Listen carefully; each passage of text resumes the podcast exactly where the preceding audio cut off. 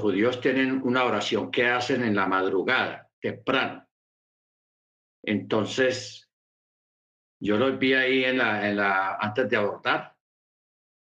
Vi a varios, pero no los vi a todos. Pero ya en el avión, yo vi que ellos, cuando ya uno se podía parar, ellos se pararon y se fueron para la parte de atrás del avión como once. Y allá hicieron todos, se pusieron sus tefilín, sus talit, para hacer la oración, porque habían diez, habían once. O sea que se podía hacer un minián. Si hubiera habido nueve o ocho, cada uno hace su oración en solitario. Cada, los ocho solos. Pero como había la, la, cantidad para hacer un minián, entonces por eso fue que se juntaron y había uno que dirigía los, los rezos, la oración, y los otros asentían. Entonces eso se les llama un minián. Ahora, el Eterno cuando escoge las doce tribus de Israel, estaba armando un minián. Y Yeshua, cuando escogió los doce apóstoles, los doce discípulos, también estaba armando su minián, un minián. O sea, el minián viene de ahí, de, las doce tribus y de los chalías, de los apóstoles.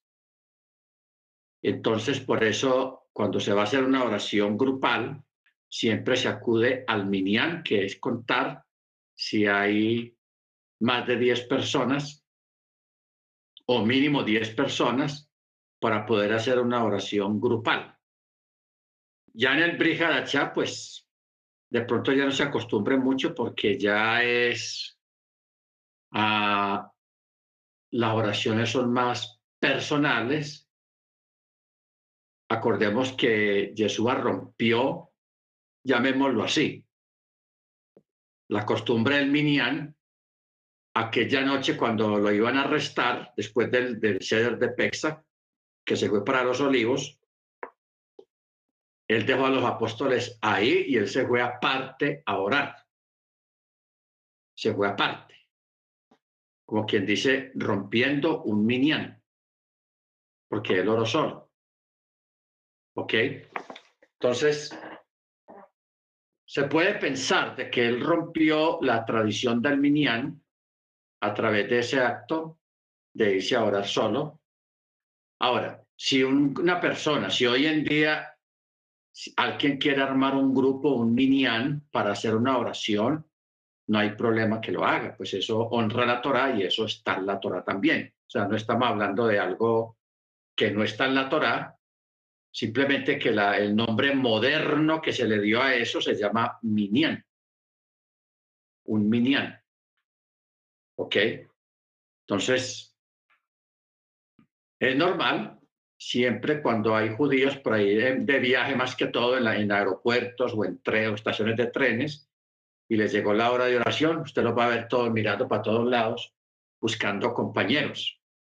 O sea, buscando otros judíos para ver si pueden armar un minyan para hacer la oración juntos, porque es mucho mejor hacerlo juntos que hacerlo cada uno por separado.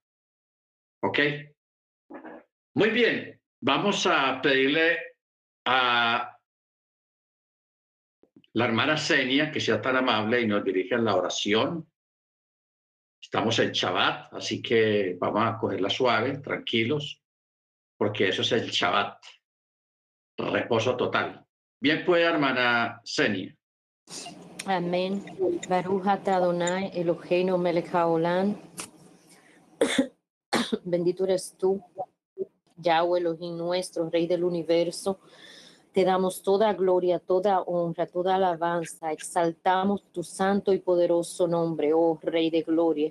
Aquí venimos, Señor, a darte gracias por este día, a darte gracias por permitirnos llegar a un Shabbat más, a un día de reposo más, donde podemos engrandecer tu santo y poderoso nombre, donde venimos, Señor, a cumplir con uno de tus mandamientos, Padre, con el cuarto mandamiento de hacer el Shabbat, de regocijarnos en tu presencia, Padre. Te damos toda gloria, toda honra y toda alabanza, Abacados.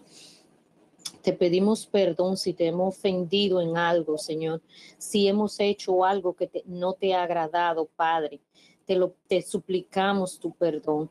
Abacados, también venimos, Señor, a darte gracias por permitirnos un día más para estudiar tu parashat, para ponernos acorde con tus enseñanzas, con tus palabras, Señor. aprender un poco más de ti, Señor. Gracias por nuestro More, gracias por su esposa, su familia, Señor. Gracias por cada hermano que se congrega en esta Keilah, Padre de Gloria.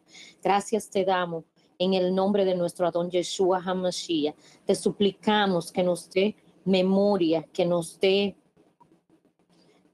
que nos permita que tu Ruach HaKodesh, Señor, llegue a cada uno de nosotros para poder nosotros asimilar la enseñanza de hoy, aplicarla a nuestra vida y llevarla como tú mandas, Señor, en el nombre y los méritos de nuestro Adón Yeshua HaMashiach. Amén y amén. Amén, hermana Senia, muchas gracias. Muy bien, esta noche eh, vamos a ocuparnos de a, seguir con Apocalipsis. Mañana hacemos la de la paracha que es cortica, la paracha de mañana, y es prácticamente la última paracha en el libro de números. En el libro de números, la última paracha. Ya el, a partir del próximo Shabbat ya comienza el último libro de la Torá, que es Deuteronomio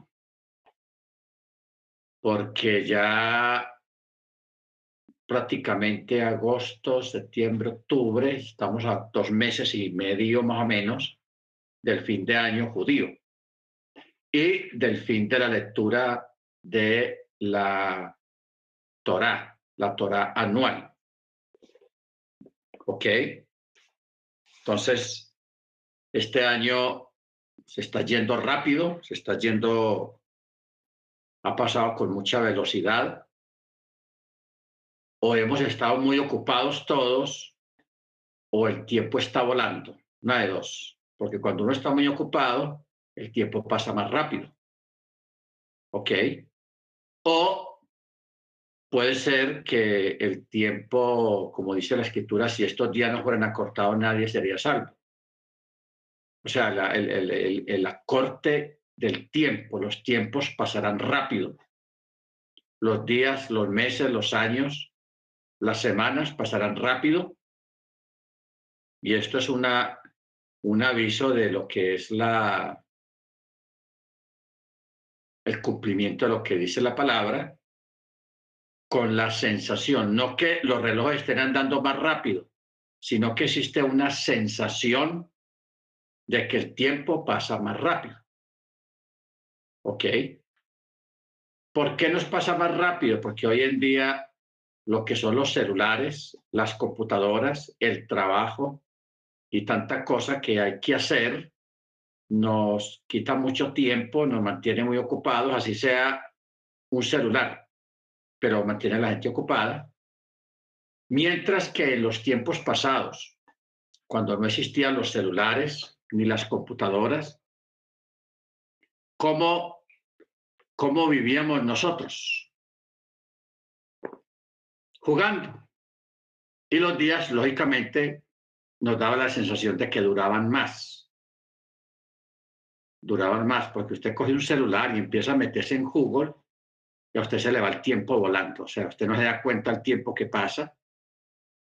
Mientras que usted jugando un partido de fútbol como nos tocó a nosotros en la juventud, en la niñez, jugando fútbol, todo tipo de juegos en la calle, eh, yendo a las quebradas a, o, a las montañas a coger mangos, guayabas, naranjas, todo eso, el tiempo era más lento.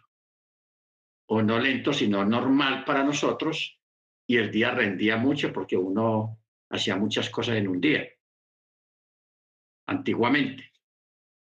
Pero hoy en día, hermanos, con tanta tecnología, con tanto esclavitud tecnológica, llamémoslo así, la esclavitud tecnológica, eso hace que el tiempo se sienta que pasa más rápido.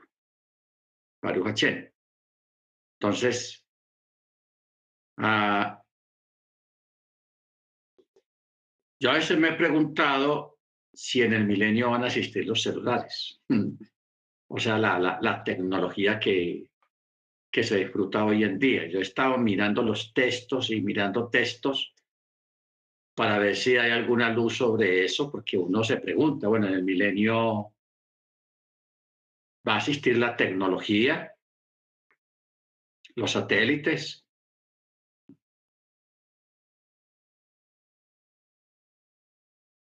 Bien como la de hace 60, 60 años, una vida más bien de, de más reposo, de más tranquilidad y de no tanta tecnología, porque la tecnología esclaviza y la tecnología pues ayuda en muchas otras cosas, pero también desayuda en otras porque entretiene mucho a la gente y se ha convertido en un ladrón de tiempo. O sea, la tecnología es un ladrón de tiempo, porque le roba a uno mucho tiempo, pero puede uno ocupar en otras cosas de pronto más importantes, de pronto, más importantes.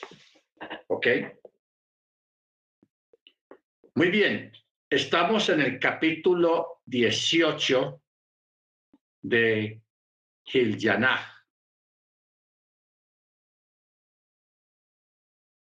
Esto, hermanos, estudiar Apocalipsis es complicado, porque estamos hablando de, un documento futurista, del futuro. El asunto es que este documento fue escrito hace aproximadamente dos mil años por Johanán, por Juan, el, el, el, discípulo amado, perdón, el discípulo amado. Estando en el exilio o preso en una isla, la isla de Patmos. Juan es, vio cosas del futuro y él trató de escribirlas, de adaptar y de crear palabras sobre elementos y cosas que vio que le eran desconocidas completamente. ¿Ok? Entonces, pero eso hace un poco complicada la interpretación porque él usó palabras muy sencillas. Por ejemplo, cuando habla, en los profetas hablan del murmullo de muchas aguas o de un ejército que va a la guerra, están hablando del ruido que produce un motor de un carro.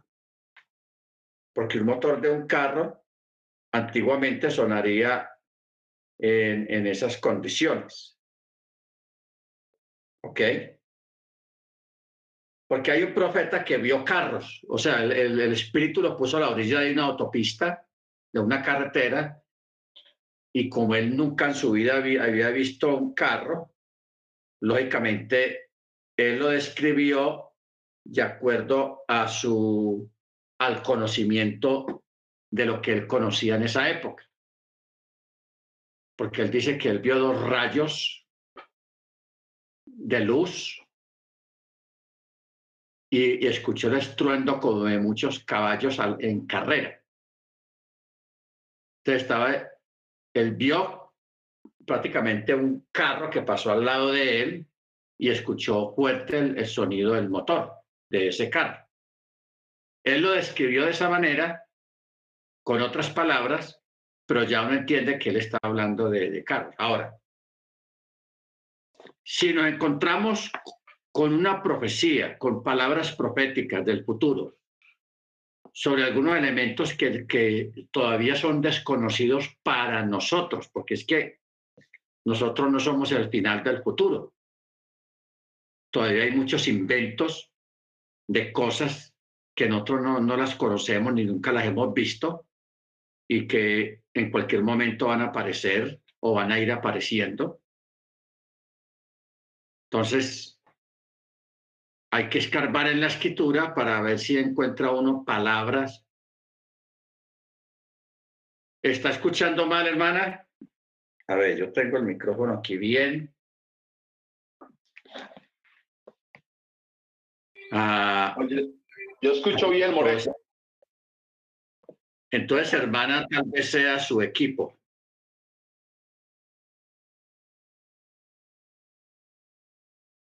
Se escucha un ruido maluco. Yo escucho bien. O sea, hermano Freddy, no hay ninguna interferencia, ¿cierto que no? Manasenia. No, se escucha bien, Raúl. Se escucha bien. Todo bien. Ok, entonces, hermana, hermana de Yanira, debe ser algo relacionado con su equipo que tiene alguna interferencia. Porque si, lo, si la cosa fuera que todos escucharían el mismo ruido, la misma interferencia que usted escucha. ¿Ok?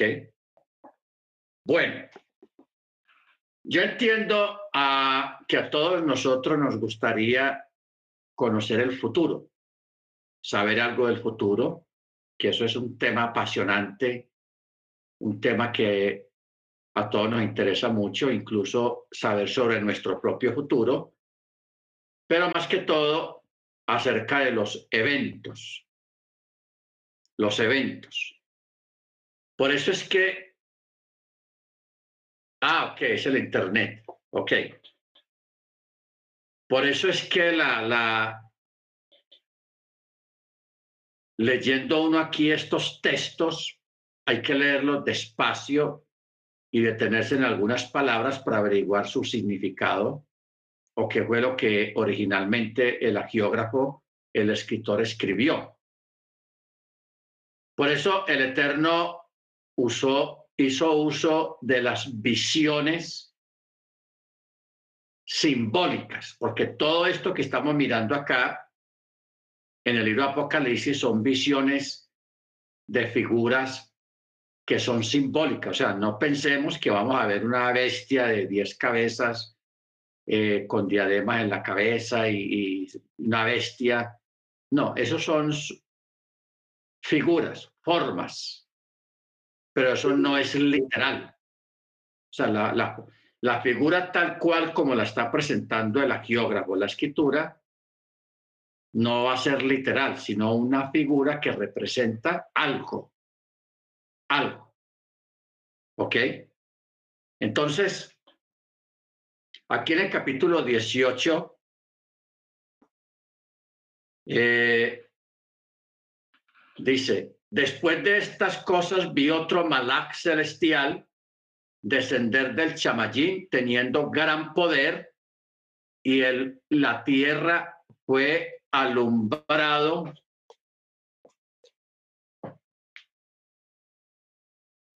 fue iluminada con su resplandor. En hebreo se dice tiferet, tiferet o tiferet. Fue alumbrado con su resplandor y clamó con fortaleza a alta voz diciendo, caída es, caída es Babel la grande. Babel la grande. No olvidemos, hermanos, que la palabra original en el texto hebreo es Babel, no Babilonia. Babilonia es de corte griego. La palabra, la expresión Babilonia es de corte griego, pero Babel es la palabra original que está en el texto hebreo. Babel. Que Babel tiene, la palabra Babel tiene muchos significados. Significa confusión, pues a nivel bíblico significa confusión. A nivel de allá en Babilonia, Babel significa ventana del cielo o puerta del cielo, así lo llamaban. Porque ellos querían construir aquella torre, porque ellos pensaban que el cielo estaba ahí pegadito cerquita, en la altura, y que construyendo una, gran torre podían entrar al cielo, conocer al cielo, pero eso es una locura. Pero esa era la forma de pensar de esa época. Entonces, por eso a ese lugar se le llamó Babel. Babel. Ahora, si nosotros miramos esa expresión con lo que hoy en las características que tiene la antimachía, porque el antimachía es un imitador de todo lo que el Eterno hace y de todo lo que está escrito. Por eso es que yo le estaba hablando un poco acerca de, del, Corán, la Biblia del, del Islam, porque el Corán es una antítesis de la Tanakh, de las Sagradas Escrituras. ¿En qué sentido es una antítesis? Es, una antítesis en el sentido de que cuando uno lee, por ejemplo, las profecías islámicas, por ejemplo, ah, hay una que dice que cuando venga el Mahdi, mire, mire cómo dice esa profecía, cuando venga el Mahdi, o sea, el, el, el, Mesías que ellos esperan, él va a reinar por siete años. Ojo con eso, siete años. Y nosotros llevamos ya varias semanas hablando de los famosos siete años que los primeros tres años y medio representan la manifestación de la antimachía, años muy buenos, sabrosos, como dice el hermano Freddy. Ah, va a haber, va, todo va a estar muy bien, no van a haber guerras, se va a acabar el narcotráfico, se va a acabar las guerrillas, se va a acabar el, el, el fin. Muchos males de la humanidad se van a acabar cuando aparezca el antimachía pero eso es solo un espejismo. Un espejismo, una falsa paz. acuerde lo que dice el texto, cuando digan paz y seguridad, entonces vendrá destrucción repentina. Ese texto se está refiriendo precisamente a, ese periodo de los primeros tres años y medio, porque va, la cosa se va a poner muy buena. Va a haber trabajo, buen seguro, eh, universidades gratis, la gente se va a preparar, en fin, eso va a estar buenísimo, pero eso va a durar por ahí unos dos años y medio a tres años nomás.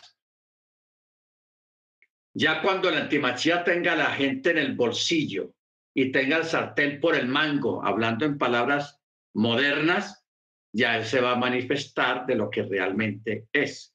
Pero ya para eso es tarde porque la gente a raíz de tantos logros, de tantos cambios que el anticristo trajo al mundo para bien supuestamente, porque eso es lo que la gente quiere. ¿Qué es lo que la gente quiere hoy en día?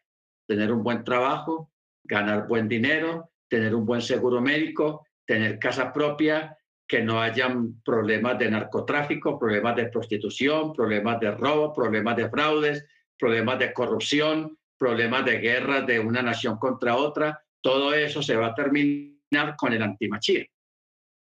Todo el mundo se va a humillar ante él y le van a ceder todo el poder a él. ¿Por qué? Porque si él logró arreglar todos estos problemas, que ni Mandrake ha sido capaz de arreglarlo hasta este momento y que él sí lo hizo, hombre, este que sea que nos gobierne. Algo parecido a lo que ocurrió con, con, con José con, los sueños de Faraón. Porque pregunta al faraón, bueno, entonces ¿a quién vamos a nombrar para que nos ayude a, prevenir todo eso que viene? ¿Qué dijo el rey? No, pues ¿quién más que, que, que, que Joseph? Que no solamente nos interpretó los sueños, sino que también nos dio la solución de lo que hay que hacer. Entonces, pongámoslo a cargo pongámoslo a cargo, ¿quién más que él? Y eso va a ocurrir con el antimachía. Viene a arreglar un montón de cosas en este planeta Tierra, entonces los líderes del mundo van a decir, bueno, necesitamos un líder global, que en este momento no lo hay. ¿Y quién más que, que, que, él que ha arreglado todos los problemas del mundo, que nos dio la solución? Eso es lo que va a pasar, hermanos, con el anticristo. Bueno, entonces, mire que todo esto coincide con la, escatología islámica, que ellos también esperan un periodo de siete años, donde va a reinar el Mahdi.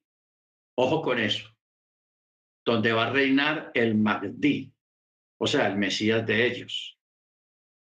A usted me parece como curioso eso. Nosotros sabemos que el que viene es un antimachía, el anticristo. Y el Islam está esperando también un personaje que va a reinar también siete años. ¿Será casualidad? No es casualidad. No es casualidad. Es el empalme. ¿Ok? ¿Cuál es la diferencia? De que nosotros estamos en este lado y el Islam está en el lado de allá. Usted pudo haber nacido en el Islam y tener esta esperanza de los siete años, según como ellos la pintan, para sus creyentes. Y usted estar seguro y la gente está segura de eso, de que eso es así y anhelan ese tiempo, de que el Mahdi venga a reinar. ¿Ok? Y nosotros, hermanos, con la revelación de la, de de la Tanakh y del Espíritu, esperamos esos siete años como señal de que el tiempo se acerca y esos siete años nos marcarán para nosotros algo más grande que es el milenio. Porque cuando comienzan a correr los siete años, hombre, siete años son siete años. Después de siete años no hay un octavo año, sino que comienza una nueva era, que es la era del milenio, del nuevo milenio. Baruch O sea, usted ve que hoy en día los políticos hablan desde hace muchos años, se está hablando del nuevo orden mundial. ¿Ok? El nuevo orden mundial. Ese nuevo orden mundial va a ser dirigido por el antimachía, por el anticristo. El nuevo orden mundial no es Estados Unidos, no es la OTAN, no es la ONU, no es cualquier cosa que se que aparezca por ahí la, la Unión Europea, no. Es el, el, el principio del reinado y de la acción del antimachía. ¿Ok? Por eso es que hoy en día habemos muchos que estamos pendientes porque el mundo en este momento está, está viviendo unos cambios. El inicio de, de esos cambios fue con el COVID. El COVID. Pero luego ahora vino esto de la guerra allá en Ucrania y esa guerra pues ha desembocado en unos efectos colaterales muy impresionantes que nos trajeron inflación, eh, porque en Estados Unidos en este momento comenzó una depresión económica. Ellos para disfrazar la cosa pusieron una depreciación técnica. Pero eh, eso se usa es otra palabra, hermanos. Eh, la palabra es, no, se me fue. A ver, hermano Álvaro, la palabra que en Estados Unidos lo están llamando técnica, una depresión técnica, pero eso es otra palabra, yo sé que es otra palabra. Bueno, eso, estos son, hermanos, cambios eh, que se están registrando y todos esos cambios van en preparación para que en cualquier momento, entre este resto de año y el otro año, póngale la firma que, va, a manifestarse el anticristo. Pero no esperemos, hermanos, un tipo con cachos y un tenedor grande ahí como el Aquaman. A ver, uh, no. Un político, un estadista que va a poner en orden la casa, que va a poner en orden el mundo. Eso es lo que va a aparecer, hermanos, de todo esto que estamos viviendo en este momento. ¿Ok? Un gran estadista va a aparecer en el escenario. Hermano Freddy.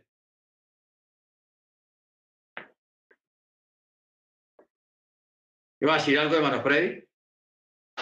No, no, no, señor. No me moré. Es que se le encendió el micrófono. Ok. Entonces, eh, yo creo, hermanos, que una de las cosas que, se aproximan es una caída del Internet. O sea, el Internet en estos últimos semanas o meses está, teniendo graves caídas. Usted sabe que el meta, metaverso, que así se llama el nuevo WhatsApp, ese, ese muchacho,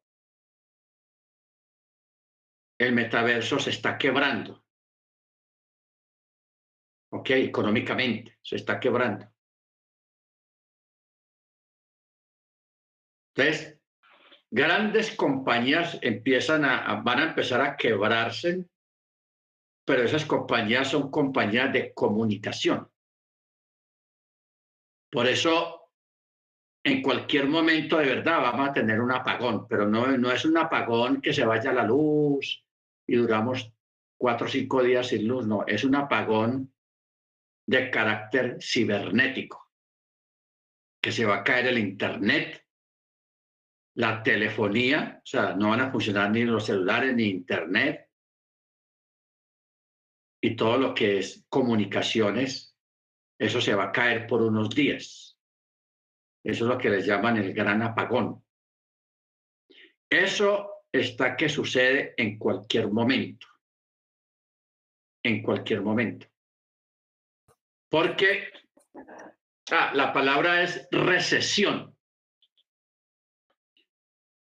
Estados Unidos ya entró en recesión. Lo que ocurre es que no lo quieren reconocer abiertamente por la competencia que está teniendo con Rusia y con China y con Irán. ¿Ok? Entonces, no lo quieren reconocer, pero allá ya comenzó y ya están en una, un comienzo de una recesión. Simplemente que el gobierno dijo que es una recesión técnica. Una recesión técnica. Pero no olvidemos, hermanos, lo que les decían estos días, de que cuando el presidente o el político diga las noticias o el alcalde o el gobernador digan, señores ciudadanos, enciérresen en la casa, no se encierre, salga. O sea, haga lo contrario de lo que, de lo que los políticos digan, o el presidente o el alcalde o el gobernador o el primer ministro, el que sea, haga lo contrario, o sea, no crea lo que están diciendo, sino que crea lo contrario. ¿Ok? Haga eso así. Bendito sea el nombre de Eterno. Y eso, hermanos, pues eso se va a extender a todas partes, todo el mundo, que eso es lo que, lo que posiblemente nos va a dar una entrada, una oportunidad a este personaje para que aparezca en el mundo, el antimachía, el Mahdi, según el Islam. O sea, la otra semana, porque yo tengo el estudio por acá, pero yo quiero que miremos, hermanos, la otra semana. Eh, la expectativa islámica a nivel profético, que encaja mucho con lo que dice aquí la Torá. La misma data, o sea, siete años, los mismos tiempos, eso es impresionante, eso es tenaz, hermanos. Uno queda aterrado cuando uno le contrasta esas cosas con la Torá y uno dice, wow, esta gente eh, quiere, usa los eventos, o sea, el Islam cree que el, el eterno, el Elohim de la Biblia, dice la verdad y no miente. Ellos lo creen. Entonces, como ellos creen eso, entonces ellos crearon su propia teología a la par de la, de la Tanakh, de la escritura. A la par. ¿Ok? Sí, hermano Freddy. No, mi more, ahora sí estoy preocupado. Necesitamos estudiar profundamente. Mientras usted estaba ahí, me dio por revisar cositas. Aquí dice, puedo leer, musulmán. Uno, asesinará a judíos y cristianos si no se someten a él. Dos, regirá por siete años. Tres, se sentará en el monte del templo. Cuatro, invade Israel para entregárselos al... Bueno, eso hay que estudiarlo, mi more. Ahora sí estoy preocupado. está bueno, está, está bueno que, que averigüe, hermano, porque, como les digo, no crean todo lo que yo les diga. Verifíquelo y lo que para eso tenemos a Rabino Google ahí en el celular, para averiguar todo lo que usted quiera o corroborar lo que, lo que se enseña. ¿Ok? Bendito sea el nombre del Eterno. Pero mire que lo que, repita hermano, esas cosas que usted dijo hace un momento. Mano Fred. More, dice así, no es que estoy es, imagínese mi More, que da un, un paralelo entre lo que usted acaba de decir, entre las escrituras de la Torah y el Corán. Y entonces, le voy a leer una partecita, ¿no? O lo termino, lo que digas. Asesinará judíos y cristianos si no se someten a él. Lo que usted acaba de decir, regirá por siete años. Se sentará en el monte del templo. Invade Israel para entregárselo a los musulmanes. Cortará la cabeza a quien no se someten al Islam. Vea la que sigue mi moré. Pone una marca en quienes con gusto se sometan al Islam. Regres, otra, regresará, regresará Jesucristo para decirle al mundo que debe someterse al Islam.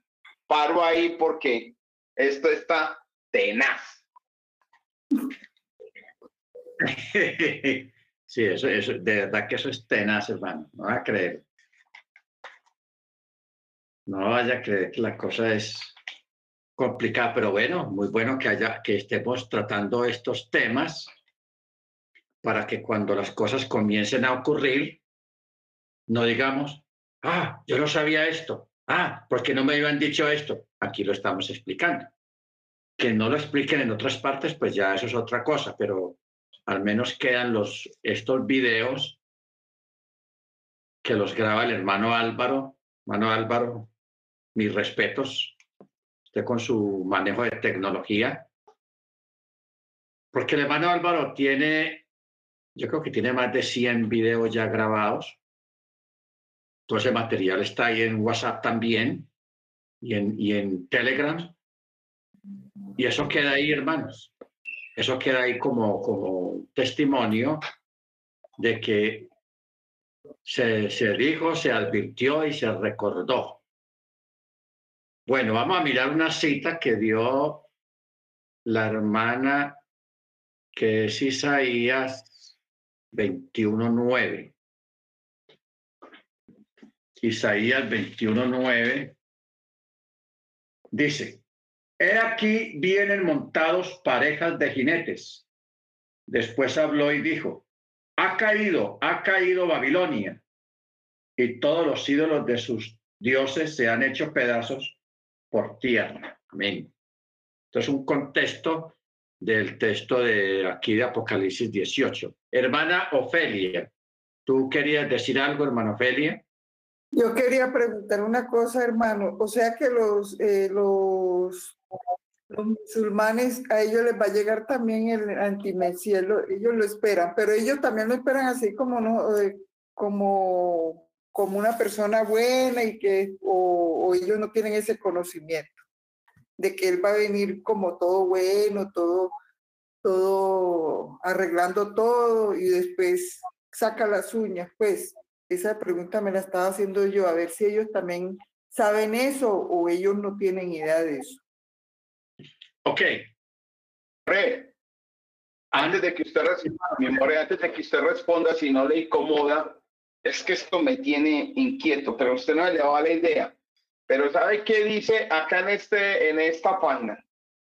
Pero al estudiar al Magdi, nos encontramos con un paralelismo casi exacto del anticristo bíblico y empieza a detallar todo eso, mi more. Ni le cuento más. Ok, bueno, ahorita entramos en eso. Hermano Felia, yo he estado pendiente del anticristo desde hace más de 30 años, porque yo llevo en la iglesia, yo entré a la iglesia cristiana en el 77, 1977. Algunos hermanos no habían nacido todavía. Bueno. Eh, porque a mí siempre me ha llamado mucho la atención la profecía y toda esa cuestión entonces, a veces a través de la historia, en, estos últimos 40 años han aparecido personajes con características del anticristo, pero han pasado a la historia, o sea, pasaron, no eran. Pero el que, el que más me llamó a mí la atención fue Barack Obama, el presidente, el primer presidente negro en los Estados Unidos.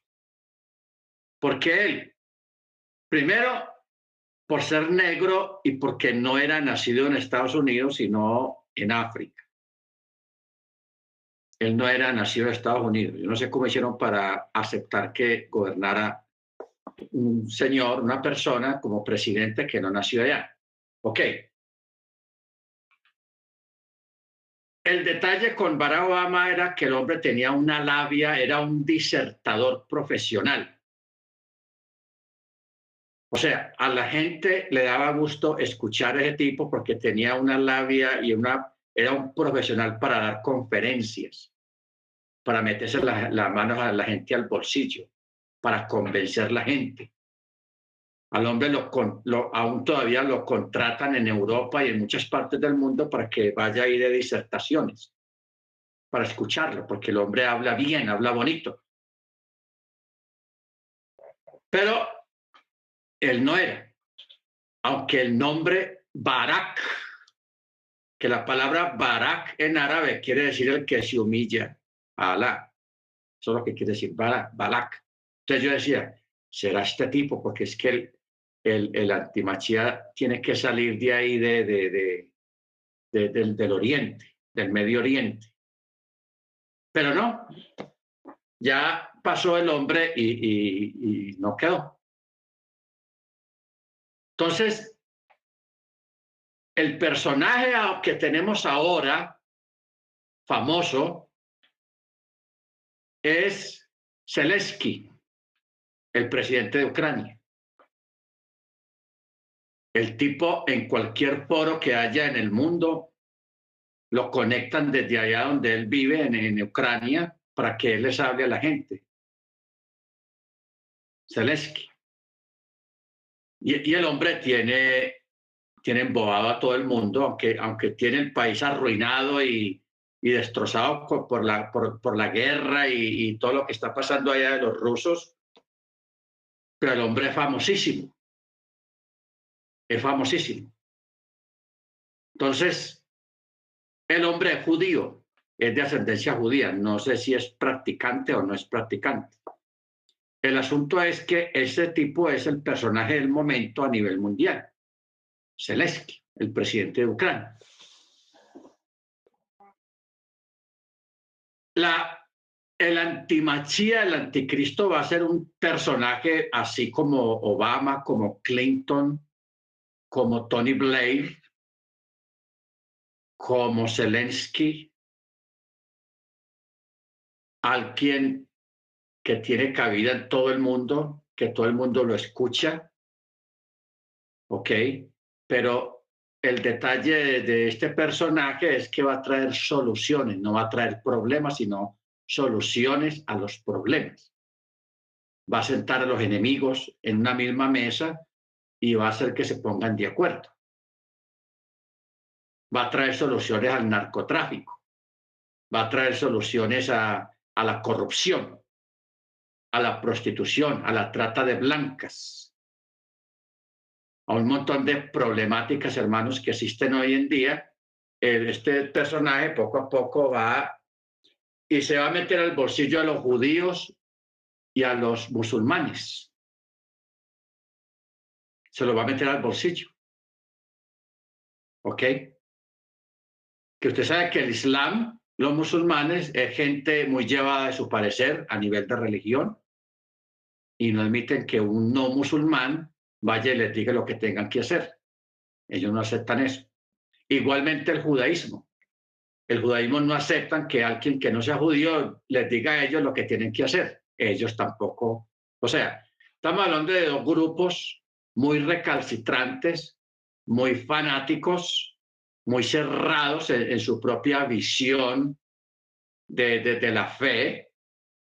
Bendito el Eterno, porque nosotros no somos cerrados, nosotros tenemos Torah, la misma Torah que tienen los judíos, guardamos el mismo chaval de ellos, las mismas fiestas, pero no somos tapados ni somos cerrados tampoco como lo son ellos.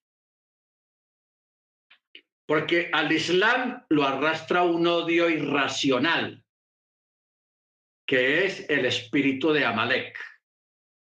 Y al judaísmo lo arrastra un velo que tienen, que Pablo dice que fue puesto por el Eterno y que Yeshua lo ratificó cuando dijo, para que viendo no vean, oyendo no oigan y entiendan, para que no entiendan. Entonces, Pablo dice que ellos hasta el día de hoy tienen el velo puesto.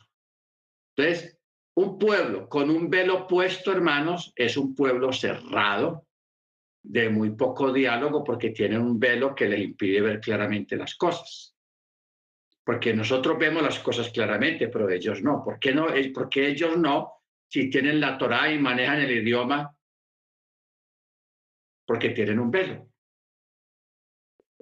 ¿Ok?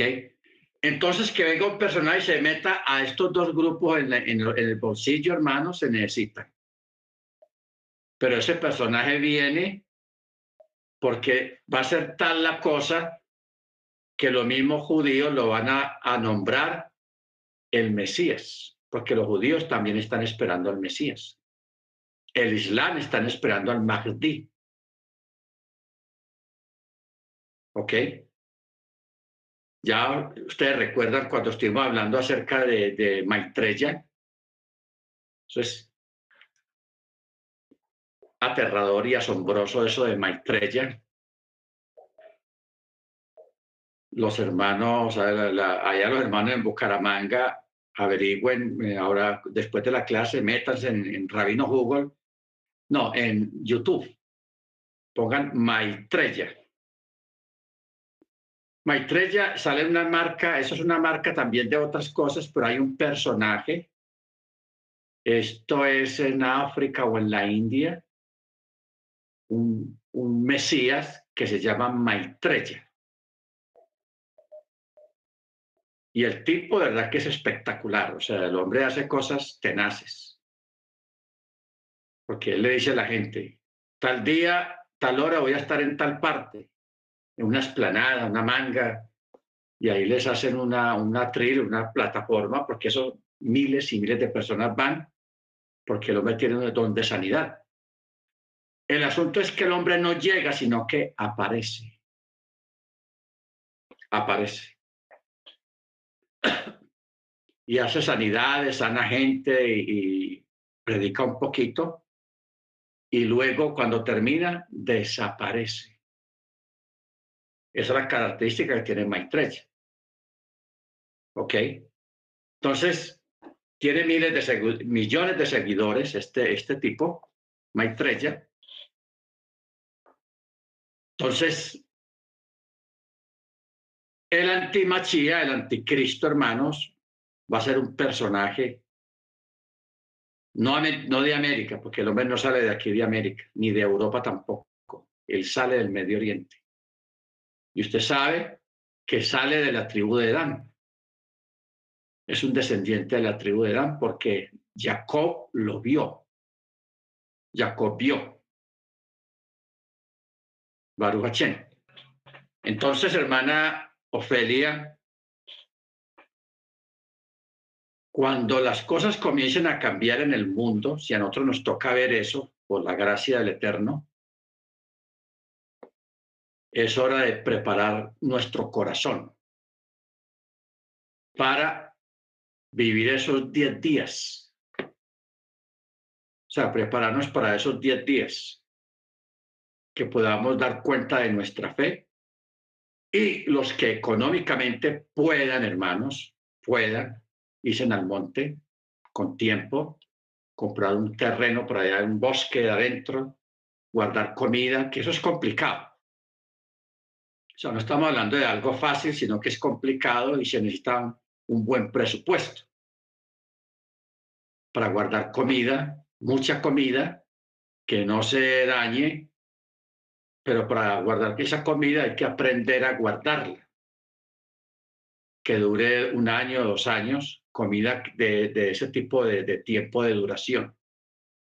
Si uno, una persona puede tener esa capacidad y el tiempo para estudiar y aprender cómo empacar comida al vacío, cómo guardar comida que no se dañe, cómo guardar agua que no se pudra, todos esos detalles y aprender a, sembrar, o sea, a, a, ser sostenible, a una sostenibilidad integral, o sea, que no dependa de una tienda para comer, sino que produzca su propia comida y también produzca su propia energía a través de los desechos, las cáscaras de, los plátanos, de la yuca, de la papa, de todo eso que uno tira a la basura, eso guardándolo, eso produce gas, que el gas sirve para producir energía de calor o para cocinar. En fin, eso es una, una, una cosa que necesita su tiempo de preparación.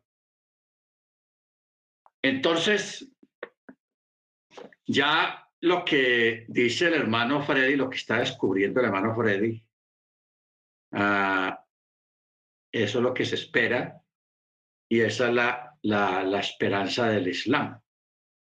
Pero el Islam, el Corán, fue creado paralelamente con la, la Biblia, la escritura. ¿Ok? No olvide nunca. Primero fue la Tanakh, la Torá y el Brihadachá. Porque el Islam, Mahoma, existió después de Machía, ¿ok? Tenga eso presente. ¿Por qué? Porque un islamista le decía a usted, no, nosotros venimos desde la época de Abraham y todo eso. O sea, se van para allá como para tratar de justificar eh, la antigüedad. Pero legalmente el Islam se estableció a partir de Mahoma. Y Mahoma existió 150, 200 años después de Cristo, después de Machía. ¿Ok? O sea, el, Islam no es tan antiguo. Lo hacen ver antiguo cuando dicen que también son descendientes de Abraham, y es la verdad, son los árabes. Entonces, saben que los árabes son descendientes de Abraham por el lado de Ismael, no por el lado de Yehudá, eh, no por el lado de Isaac y de las doce tribus de Israel, sino por el lado de, Ismael, también por las doce casas o los doce príncipes, porque desde ahí comenzó, ahí sí hay un paralelo.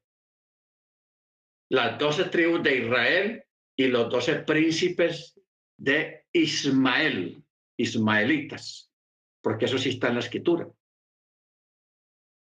Que de Ismael salieron doce casas, doce príncipes, doce reinos. Ahí comenzó el paralelo. Por eso el antimachía y toda esta historia de la humanidad basada entre judíos y árabes, la historia de la humanidad está trazada desde ahí, desde una misma fuente que es Abraham, simplemente que son contrarios son contrarios los unos y los otros, especialmente por el lado del Islam, por el lado de los árabes.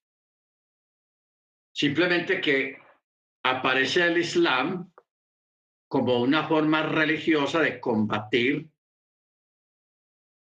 el, el judaísmo, pero también el Islam aparece como una plataforma sobre la cual se va a sentar el anticristo, el antimachía. Una plataforma, porque la nueva plataforma es los musulmanes. ¿Ok? ¿Por qué? Porque en los musulmanes y en los árabes está el espíritu de Amalek. O sea, el espíritu de Amalek, el espíritu anti, antimachía y el anti antitorá. ¿Ok? Entonces, por eso hay que ponerle cuidado a esos detalles, porque el espíritu de Amalek está en ebullición en este tiempo. En este tiempo está en ebullición.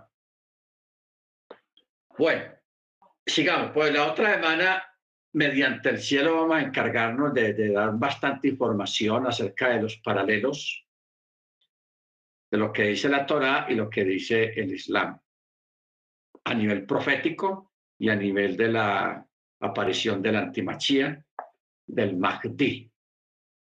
Bueno, volvamos a Gilyanar, Revelación, Apocalipsis, capítulo 18, en el verso 2, dice, y clamó con fortaleza a alta voz diciendo, caída es, caída es Babel la grande, y es hecha habitación de demonios, guarida de todo espíritu inmundo y albergue de toda ave sucia y aborrecible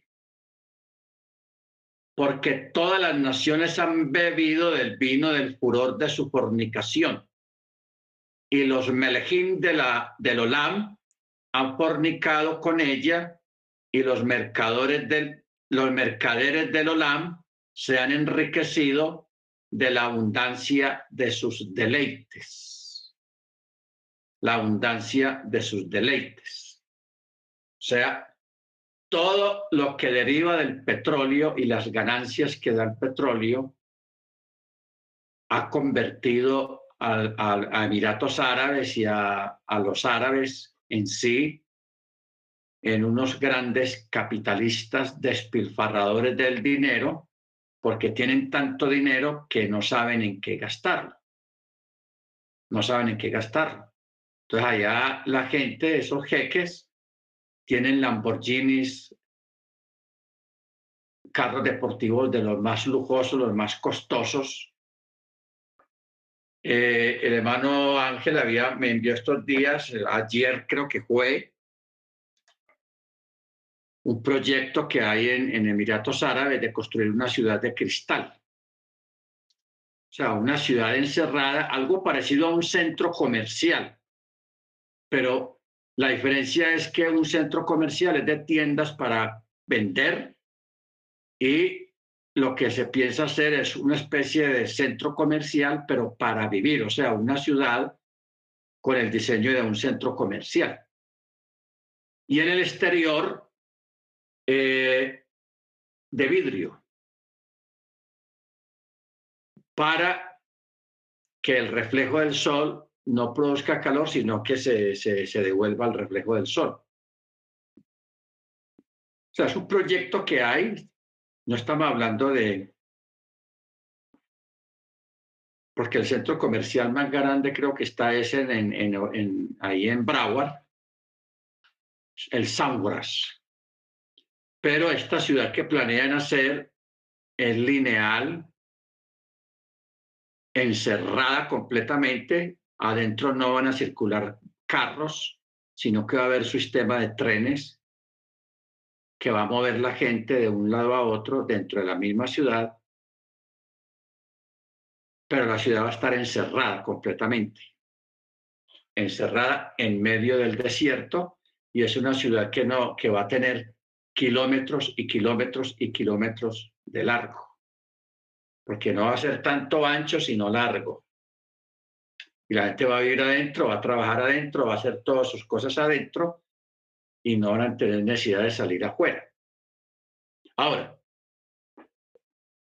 esto, este diseño, hermanos, mire, yo, yo, creo, yo quiero que usted caiga en cuenta de una cosa.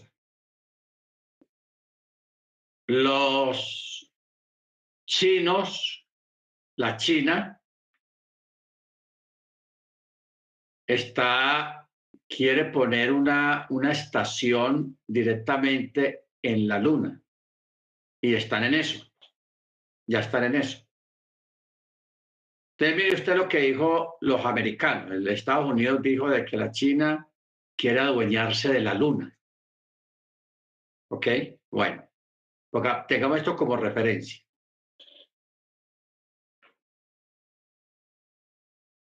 Este Musk, Elon Musk, el millonario que tampoco sabe qué hacer con el dinero que tiene, que tiene mucho,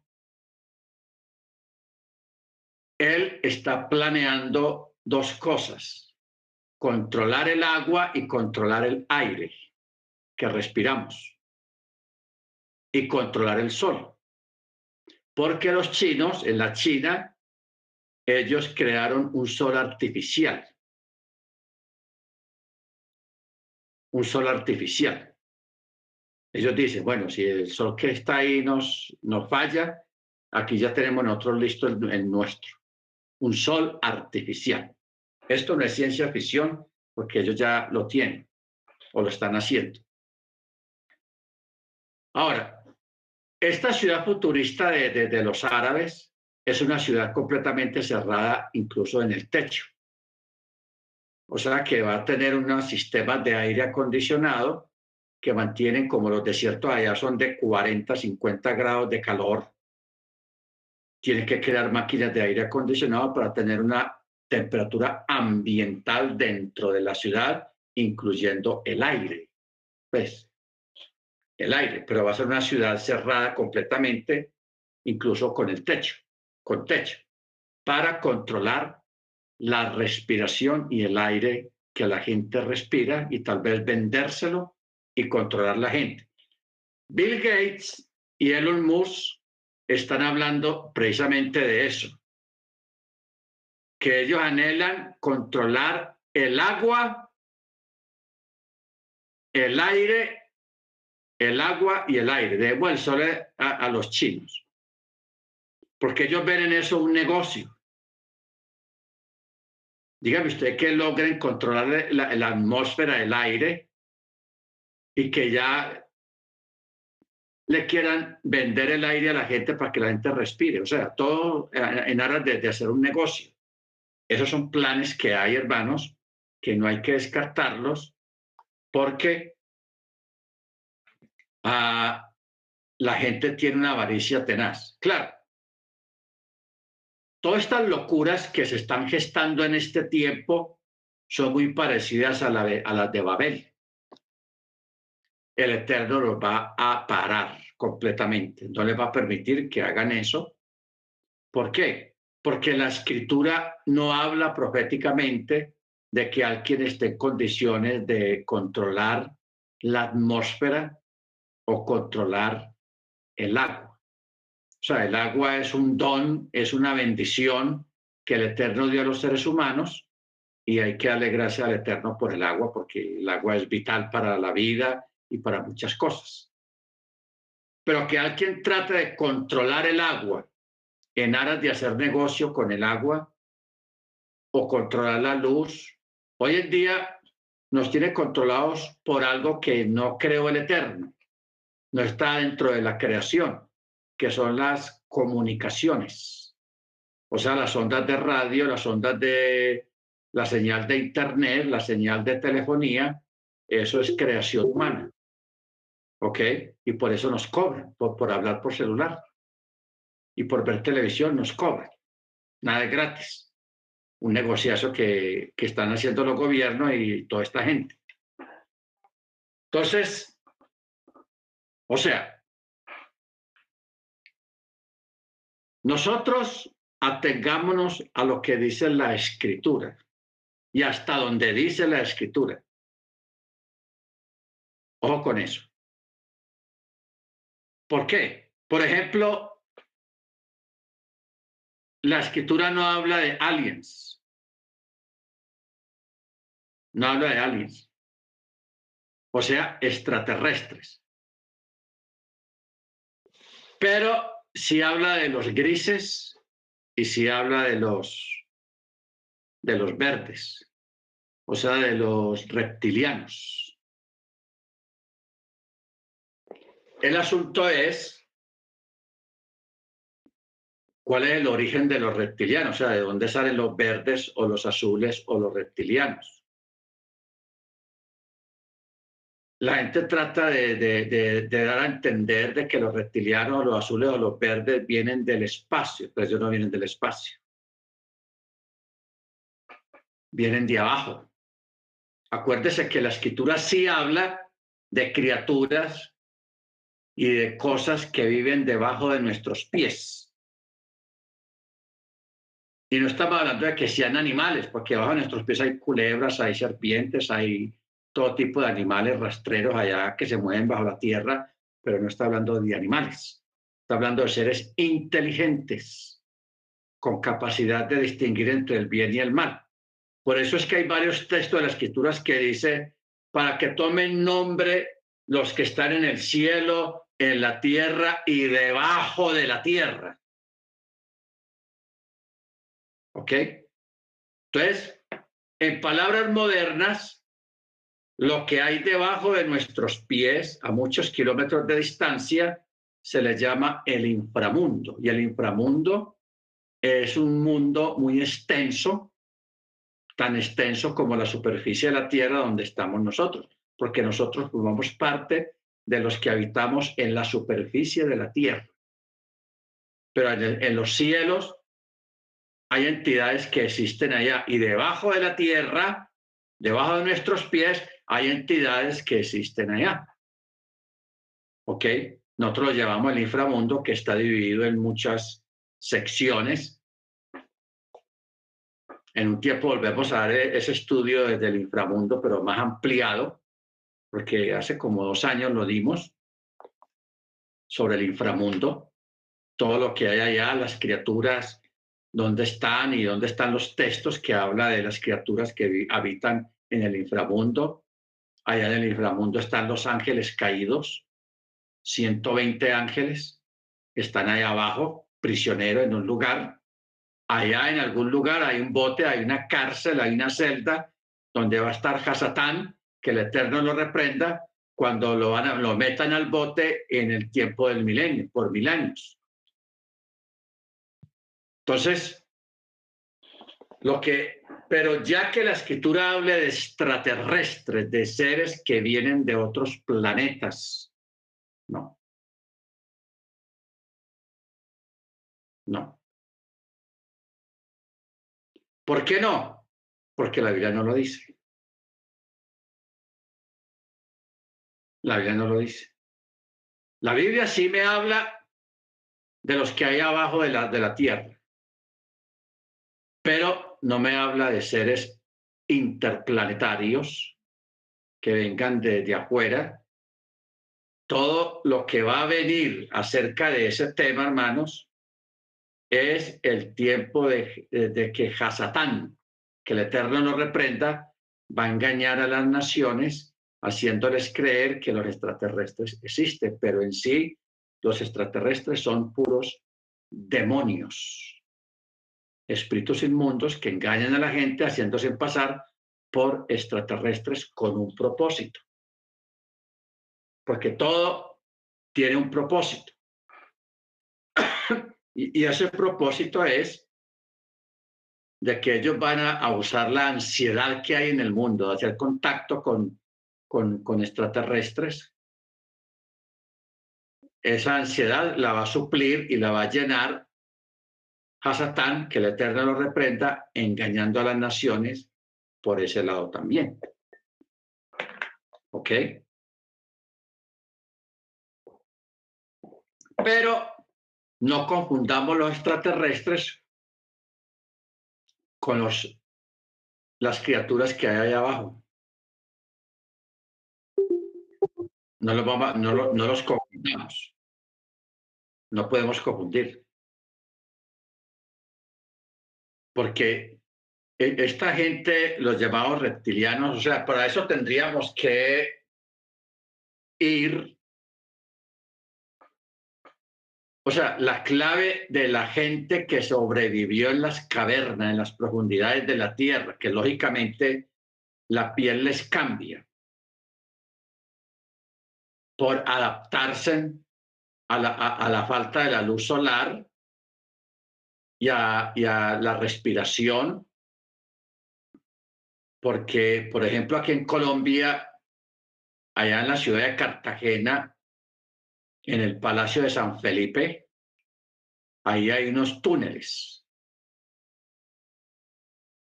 Y a veces lo, le, guían los turistas, los guías turísticos los llevan a uno de esos túneles y uno va bajando y va bajando y va bajando y va bajando y llega el momento en que el túnel la gente tiene dificultad para respirar porque ya va muy abajo y no hay ventilación. ¿Por qué? Porque más abajo el túnel está inundado ya, entonces no puede seguir porque los túneles se inundaron. Entonces, ¿cuál es la clave? De que mientras más se baje por esos túneles hacia abajo, 100 metros, 200 metros, 500 metros, 1000 metros, sea, distancias, un kilómetro, dos kilómetros inimaginables, la respiración se va poniendo difícil, la gente tiene que llevar tanques de oxígeno para poder respirar a esas profundidades. ¿Qué pasó? Estas criaturas se adaptaron no evolucionaron, se adaptaron a vivir en las profundidades. Por eso cuando ellos salen, logran salir a, nosotros, donde, nosotros estamos, tienen otro color de piel, tienen eh, alteraciones visuales en los ojos. O sea, han habido transformaciones de adaptación al medio ambiente donde están. Para eso, hermanos, para entender todo eso, tendríamos que ir a la historia de los Atlantes, o sea, la Atlántida. ¿Qué fue lo que pasó con el asunto del Atlántico? ¿Ok? Entonces, ¿ustedes recuerdan en una clase, creo que fue Génesis, el, el libro de Berechit de Génesis, donde estuvimos hablando de que Antes del diluvio existieron civilizaciones, civilizaciones que desarrollaron cierta tecnología. Pero el Eterno los paró. ¿Por qué? Porque no era el tiempo. No era el tiempo del Eterno. Usted sabe que no es el tiempo nuestro, sino el tiempo de Dios. ¿Ok? Por ejemplo, cuando usted estudia la cultura china, la cultura china es una cultura milenaria más antigua que la egipcia. Porque cuando usted comienza a estudiar las dinastías, la dinastía Ming, la dinastía Qing, la dinastía Pi y todo eso, eso se remontan cientos de años hacia atrás. La China, en tiempos muy inmemorables, también tuvo un desarrollo tecnológico muy avanzado. Hace 3.000 años, 2.000 años, incluso tenían naves, ya tenían naves voladoras, ya volaban. ¿Qué hizo el Eterno? Los paró y los mandó a la edad de piedra, como se dice. Ustedes volvieron a comenzar, pero quedaron en los registros históricos y en las piedras grabadas y, en todos esos documentos, quedaron registros de lo que pasó, de lo que ellos vivieron cuando hubo esa, esa hecatombe que los paró en su desarrollo que tenían. O sea, lo que es China, lo que es India, ah, y algunas islas que están sepultadas en el Mediterráneo entre ellas la Atlántida, habían tenido unos desarrollos tecnológicos semejantes al que nosotros estamos viviendo en este tiempo, pero el Eterno los paró porque no era el tiempo para ellos de ese tipo de desarrollo. Los paró. Entonces, muchos de esos sobrevivientes, porque ellos pensaron lo que pensaron las hijas de Lot. Ojo con eso. ¿Qué pensaban las hijas de Lot? Como vieron que Sodoma, Gomorra y otros pueblos fueron destruidos por un juego, ellas vieron tanta destrucción que ellas pensaron que el mundo se había acabado, o sea, que no existía nadie en la tierra sino ellas dos y el papá. Hoy en día, si fuera una situación, hoy en día, pues de pronto no pensarían eso porque con un celular dice, ah, ¿cómo está la cosa allá en, en Canadá? Ah, no, aquí todo está normal. Ah, es que aquí se está quemando Medellín, Bogotá y todo eso, porque siempre que hay un desastre uno piensa la mente piensa que se acabó todo el mundo, ya el mundo dejó de existir. Y no, son, son eventos que ocurren en diferentes lugares, pero el resto de los otros lugares también todo, todo está normal. ¿Ok? Entonces, mucha de esta gente, hermanos, viendo el peligro, ellos se encuevaron, se fueron a las cuevas, porque actualmente hay muchos lugares, en muchos países hay cuevas. En todas partes hay cuevas, muchas de ellas inexploradas. Hay una cueva en México, en la selva, pero es con agua, tiene agua, pero eso tiene kilómetros y kilómetros de agua cristalina, de agua limpia, pero por ahí no se mete nadie, porque mucha gente ha tratado de meterse, pero se han desaparecido, se ahogan. Pero también hay cuevas sin agua, pero la gente le da miedo meterse porque mucha gente ha desaparecido, se pierden en los laberintos de cuevas o son atacados por estas criaturas que habitan en las cuevas. O sea, a nosotros no se nos hace difícil descender allá y a ellos se les hace difícil ascender a, nuestro mundo. Unos lo han hecho y están mimetizados entre nosotros, etcétera, etcétera, entonces de ahí salen tantas historias y tantas cosas que están pasando de cierto tipo de personajes que, que actúan en el mundo. Entonces, hay que aprender a distinguir lo que es de lo que no es. ¿Ok? Ojo con eso. Aprender a distinguir lo que es de lo que no es. Bendito el Eterno. Para que de esa manera cuando aparezcan todas esas señales que va a ser el anticristo, que va a ser la bestia, nosotros sepamos de qué se trata cada cosa. O sea, no seamos engañados, porque va a ser gente que va a hacer cosas que nadie ha hecho hasta ahora. Solamente Jesús. Descienda fuego del cielo, descienda fuego del cielo. Llueva por allá, llueve por allá. No llueva por acá, no llueva por acá levante muertos, haga, haga milagros y todo eso, esos son fenómenos que vienen, pero no son del eterno, sino un show para captar gente, para que la gente los siga, para poder cumplir los propósitos que ellos tienen. Amén. Bendito sea el nombre del Eterno. Muy bien. Vamos a parar acá, hermanos, porque hoy es Shabbat. Ah, continúen averiguando así como el hermano Freddy, para que usted se encuentre una sorpresita y para que nosotros nos demos cuenta que el asunto de Babilonia no es el catolicismo, sino que es otra gente, es el Islam. Ya hemos visto algunos textos que nos dan esas características de por qué es el Islam y eso que no hemos hecho las cosas a nivel geográfico. Pero si acudiéramos a la geografía, más todavía quedaríamos más claros en ese aspecto de que son los árabes y de donde va a salir el antimachía y los que se van a levantar en contra del pueblo del Eterno. Amén. Muy bien, hermanos, vamos a, a despedirnos.